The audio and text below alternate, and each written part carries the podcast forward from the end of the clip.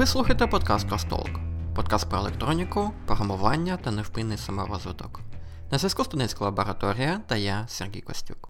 Після невеликої перерви ми переходимо до 10-го, першого ювілейного випуску подкасту Кростолк. У цьому випуску ми не будемо говорити про деякі конкретні технології, про деякі конкретні реалізації, підходи і так далі, а поговоримо про більш такі абстрактні та, можливо, навіть більш істотні речі. Сьогодні ми поговоримо про те, яким чином розвиваються технології, яким чином змінюється світ технологій, яким чином змінюється сучасний світ взагалі, та як це впливає на нас, розробників програмного та апаратного забезпечення. Почнемо, напевно, з деякої історії комп'ютерів. Оскільки пам'ять на дати в мене не дуже добра, і оскільки, напевно, деякі дати та цифри е, вам не дуже буде цікаво слухати у голосі, я буду говорити тільки про деякі загальні етапи розвитку комп'ютерів, про те, як змінювалася їх робота та як змінювалося відношення користувачів до цих самих комп'ютерів. Перші комп'ютери це були спеціалізовані пристрої для виконання обчислень. Тобто це були деякі пристрої, які знімали з людини марудну роботу, марудну роботу, яка потребує високої точності, високої концентрації уваги. Це була не дуже добра робота для людини. Людина помилялася, у людини дуже обмежена швидкодія, якщо ми говоримо про обчислення, та вона взагалі не дуже застосована для виконання ось такої рутинної роботи. І перші комп'ютери вони полегшували таким чином роботу з даними, роботу з деякими моделями, симуляціями, і якимось чином дозволяли виконувати ті самі обчислення більш швидко, точно, вдало, і якимось чином дозволяли вирішувати все більш складні задачі та обчислювати більш складні, наприклад, фізичні моделі. Тобто початково комп'ютери це були чисто комерційні штуки, тобто чисто штуки, які використовуються для обчислень, для прискорення виконання деяких математичних операцій, обчислення деяких моделей, прогнозу погоди, прогнозу траєкторії, наприклад, ракети, або яким чином буде працювати ядерний реактор, тобто всі ті задачі, які дуже важко вирішувати вручну людиною або великою кількістю людей. З розвитком технологій швидкодія комп'ютерів вона почала підвищуватися у той самий час, як вартість, розміри, складність обслуговування та інші параметри почали ставати більш доступними для користувачів, для звичайних людей. З появою транзисторів комп'ютери починають різко зменшуватися у розмірах. І випадково комп'ютери вже займають не цілий поверх, не цілу кімнату, а вже півкімнати, а згодом все менше, менше, менше і менше розміри. З появою інтегральних схем з'явилася можливість ці транзистори, ці дискретні елементи якось об'єднувати у деякі мікросхеми, тобто у деякі блоки з ніжками, з корпусом, у яких є кремнівий кристал, який виконує деяку просту логічну функцію, який виконує функції, наприклад, шифратора, дешифратора, є деяким запам'ятовуючим елементом, або якось складає два числа і так далі.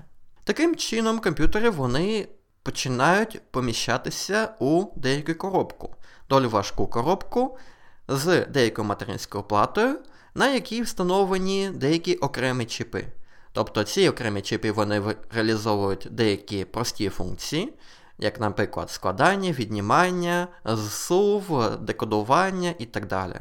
І якщо ви стикалися з комп'ютерною інженерією, то комп'ютери на цей момент часу вони нагадують ті самі спеціалізовані обчислювачі, які ви будуєте, наприклад, на предметі комп'ютерна схемотехніка або більш простіші на предметі комп'ютерна логіка.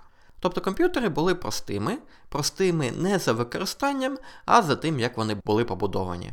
Просто велика кількість деяких дискретних логічних елементів розміщені на одній платі. Для того, щоб якимось чином працювати з цими комп'ютерами, було нормальним разом з комп'ютером продавати деяку документацію на цей комп'ютер. У цій документації були позначені основні вузли комп'ютера, або навіть могла надаватися повна схемотехнічна діаграма, тобто опис всіх компонентів та опис всіх з'єднань між компонентами, які використовуються на цьому комп'ютері. І було повністю нормальним разом з цим комп'ютером також додавати деяку документацію про те, як писати програми. Тобто, коли вмикаєте комп'ютер, було абсолютно нормальним, що замість того, щоб відкрити деяку операційну систему або відкрити деяке середовище для нормальної роботи користувача, перед вами відкривався інтерпретатор, і ви могли писати програми власними руками. Тобто вводити текст на деякі мови програмування, як, наприклад, Basic, і ця текстова програма вона виконувалася безпосередньо на залізі, безпосередньо на центральному процесі комп'ютера, могла взаємодіяти з будь-якою пам'яттю, з будь-якою периферією. Ви могли під'єднувати навіть е, деякі власні пристрої та світлодіоди, або лампочки, або інші пристрої до паралельного порту. І робити все, що вам заманеться, просто з комп'ютером. І з однієї сторони, це круто. Ви можете робити все, що завгодно з власним комп'ютером. Хочеш модифікувати, хочеш ремонтувати, хочеш е, писати під нього програми, ви повністю володієте залізом, що там виконується, що там запускається та як це все працює. Але з іншого боку, запуск е, таких програм або з зовнішніх носіїв, або з внутрішніх носіїв для звичайної людини, та взагалі робота з цим комп'ютером для звичайної людини вона була нетривіальною. Ну а що далі відбувалося, ми дуже добре знаємо. Тобто почали з'являтися деякі операційні системи, як, наприклад, операційна система DOS, яка здійснила революцію разом з IBM сумісними комп'ютерами, які стали доступними дуже великій кількості офісних робітників, тобто компаній та звичайних людей, вони становилися вдома та університетах, якщо у вас були на це гроші. А потім, після операційної системи DOS та після інших таких операційних систем без графічного інтерфейсу, з'являється операційна система Windows, з'являються інші операційні системи, як, наприклад, macOS, з'являються деякі інші операційні системи, про які ми зараз не будемо говорити. Тобто, загалом комп'ютер стає простішим для використання. У вас з'являються вікна, графічні програми, графічний інтерфейс користувача, вас е, Solitaire, Passions, Saper та інші програми навчають працювати з мишкою, навчають якось з нею взаємодіяти, взаємодіяти з вікнами і так далі. І згодом ми отримуємо маленький чорний ящик, який напханий транзисторами з великою кількістю мікросхем з дуже великим рівнем інтеграції, і з якими можемо дуже просто працювати як користувачі. Тобто, наприклад, ваш мобільний телефон, ви можете відкрити, напевно, будь-який додаток, який тільки можна уявити на власному мобільному телефоні, та виконувати будь-які завдання, які ви можете тільки уявити. Відкидання віртуальної птиці з допомогою віртуальної рогатки. До деяких складних алгоритмів обробки зображень, звуку, роботи з документами, файлами, відео, текстом, інтернетом взагалі і так далі. Але яка тут є проблема? Ми вже сказали, що комп'ютери стали дуже простими для використання звичайних людей. Але яка тут є проблема? Проблема в тому, що програмісту, інженеру, а тим більше інженеру апаратного забезпечення, дуже складно уявити повністю, як працює той самий комп'ютер, про який ми починали сьогоднішню розмову. Якщо ми візьмемо сучасний процесор, то це не просто пристрій, який виконує інструкції, програми та якимось чином обирає, що робити безпосередньо залізу, або яким чином потрібно змінити деякі дані. Сучасні процесори вони мають у собі деякий відеоблок, деякий блок роботи з периферією, який раніше називався Північним мостом, деякі блоки роботи з оперативною пам'яттю, апаратного прискорення нейронних мереж і дуже багато всього. І я вже не кажу про те, що в нас є складні операційні системи. На операційних системах запускаються цілі віртуальні машини, які запускають, наприклад, JavaScript код. І це все для того, щоб запустити Skype, Telegram, Slack або інший простий додаток, який створений з використанням сучасних технологій. І тут ми приходимо до проблеми, як з цим цим портися і як з цим всім працювати. Тут є декілька порад. Якщо вам необхідно працювати з залізом, тобто, якщо ви працюєте в embedded сфері, то напевно для вас найкращим рішенням є якраз робота або зі старими комп'ютерами, або зі старими мікроконтролерами, тобто зі старими інтегрованими системами, які були простими у своїй будові, але складними для використання для користувачів. Тобто, коли ви працюєте з деякими простими мікроконтролерами, на борту яких нема дуже великої кількості периферії, які навіть не підтримують протокол SPI. Я вже не кажу про обробку звуку або DSP, тобто деякі інтегровані рішення, де нічого нема. Коли ви починаєте працювати з такими рішеннями, у вас нема де заплутатися. ви дуже добре зрозумієте, що таке, наприклад, мікроконтролерне ядро, тобто яким чином працює взагалі ну, не тільки мікроконтролерне ядро, а яким чином працює процесор. Тобто дізнатись, як він виконує інструкції, як він слідкує за тим, яку інструкцію виконувати у поточний момент часу, яким чином він опрацьовує деякі зовнішні події, як, наприклад, переривання від клавіатури старих комп'ютерів, як йде відлік часу і так далі тому подібне. Тобто, коли ви працюєте з деяким старим, перевіреним, простим у реалізації рішенням, ви дуже добре розумієте, як воно працює, чому воно працює саме так, і вам вже легше працювати з деякими більш складними та навороченими рішеннями. І таким чином, коли ми говоримо, наприклад, про мікроконтрольний клуб, то ми загалом стараємося починати з найпростіших чіпів. Тобто, наприклад, з мікроконтролеру AT89S52, це найпростіший мікроконтролер на простій архітектурі MCS51 від Intel. І це дуже проста штука, в якій нічого немає, але проте ви зрозумієте, навіщо там кожен з цих маленьких блоків навіщо він потрібен, як він працює, та у вас буде ідея того, яким чином ви зможете взаємодіяти з деякими іншими більш е, функціональними пристроями. Ну і також, коли ми говоримо про дослідження деякої теми взагалі, не тільки мікроконтролери, то тут важливо ще вивчати один компонент. Один деякий момент в роботі з деяким, наприклад, фреймворком або деякою іншою функціональністю, один момент часу вивчати тільки один маленький компонент яким чином він працює, таким чином він взаємодіє з іншими компонентами.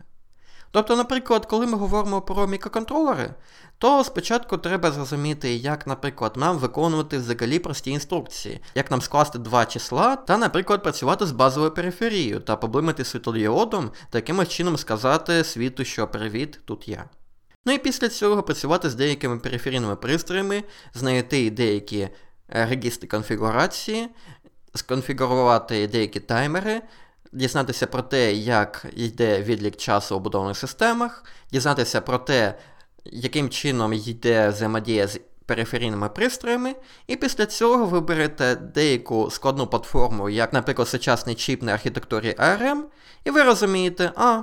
Ось моє ядро, в нього є такі інструкції, він може виконувати 1, 2, 3. Для того, щоб його налаштувати, напевно, потрібно внести деяку інформацію в регістр конфігурації. А тут ще є деякі периферійні пристрої. Тобто, наприклад, I2C, SPI, робота зі звуком, протокол I2S. Дуже велика кількість протоколів, ще й засинати можна, і все це контролюється з регістрами, з якими я вже працював. Після того, як ви зрозуміли просту невелику платформу, вам вже легше говорити про деякі більш складні платформи. Те саме працює для деяких програмних систем. Якщо ми говоримо про деякі сучасні фреймворки, про деякі сучасні засоби створення, наприклад, веб-додатків, або створення деяких додатків для комп'ютера, або консольних додатків, або додатків для серверів і так далі, тут, напевно, є не дуже правильним використання деяких старих технологій, краще використовувати все ж таки нову технологію, повністю нові можливості. Наприклад, якщо ми говоримо про мову C, краще використовувати свіжий C та свіжі підходи для цієї мови програмування налаштування. Але взагалі також є те саме правило, що один деякий компонент ми розглядаємо тільки в один деякий момент часу. Тобто, якщо ми говоримо про веб-сервери, то краще спочатку подивитися на те, яким чином працює взагалі протокол, наприклад, HTTP, яким чином ми можемо створити базовий веб-сервер, який нам віддасть е, код 200, якийсь базовий текст, який ми зможемо отримати або з телефону, або з нашого додатку, або ще щось. Ну, якщо ми говоримо про деякі фронтенд додатки, то краще зрозуміти, як взагалі працювати, наприклад, з кнопкою на екрані, і ви вже звикнете до того, що деякі операції можуть виконуватися асинхронно, відповідь на деяку подію, і на цьому принципі, на принципі асинхронності вже будується дуже багато веб-додатків як на серверній стороні, так і на клієнтській стороні, на фронтенд стороні. І ця навичка взаємодіє з деякими елементами, подіями асинхронно, не завантажуючи ваш процесор, вона вам дуже сильно пригодиться у подальшій розробці. Ну і остання тема на сьогодні це відношення до історії взагалі. Справа в тому, що історію комп'ютерів, або не тільки комп'ютерів, вивчати тільки заради історії насправді не дуже цікаво та, можливо, навіть не дуже корисно. Історія це не тільки деякі дати, деякі назви, імена і так далі. Набагато цікавішим у історії є те, яким чином розвивалися події взагалі, та як деякі причини призвели до появи деяких подій та наслідків. Тобто, якщо ми говоримо про історію комп'ютерів, дуже цікаво вчати історію комп'ютерів саме з того плану, яким чином інженери прийшли до деяких технічних рішень. Тобто, чому, наприклад, оптичні диски, CD, DVD-диски виглядають так само, як ми їх бачимо, як до цього прийшли інженери, які проблеми вирішували, які рішення, які технології вони вигадали у процесі створення цих рішень. Або, наприклад, ті ж самі комп'ютери. Чому мікроконтролери так схожі на комп'ютерів, та чому вони так відрізняються від комп'ютерів у деяких інших місцях? Або, наприклад, чому сучасні операційні системи такі складні, і чому не можна було зробити простіше? Чому роботу сучасної операційної системи ми не можемо повністю осягнути навіть за все власне життя? На всі ці питання дуже цікаво відповідати саме у контексті розвитку деяких технологій, людства і так далі, у контексті ходу історії. Тобто на всі ці питання можна відповісти, дивлячись на історію розвитку комп'ютерів або деяких інших технологій, і таким чином зрозуміти, як працюють сучасні штуки, які базуються на старих технологіях. Ну і на цьому наче все на сьогодні. Наступному випуску ми поговоримо більше про елементи управління та яким чином мікроконтролери стали такими, як ми їх бачимо зараз. Ну або вигадаємо деяку іншу тему. Ну і в будь-якому випадку, якщо у вас є деяка цікава тема або питання, або вам хочеться щось дізнатися від нас, або хочеться щось дізнатися взагалі пов'язане з технологіями, будь ласка, пишіть або на пошту, або у соціальних мережах. Ці посилання будуть у описі до цього випуску. Ну якщо деякий випуск здався для вас цікавим, не стидайтеся розповідати про нього власним друзям, знайомим та іншим людям, яким ця тема також була б цікава. Отже, на цьому остаточно все. Дякуємо, що ви з нами. Підписуйтесь на сторінку лабораторії у соціальних мережах, слідкуйте за подкастом Кросtalk. Всім дякуємо та до зустрічі!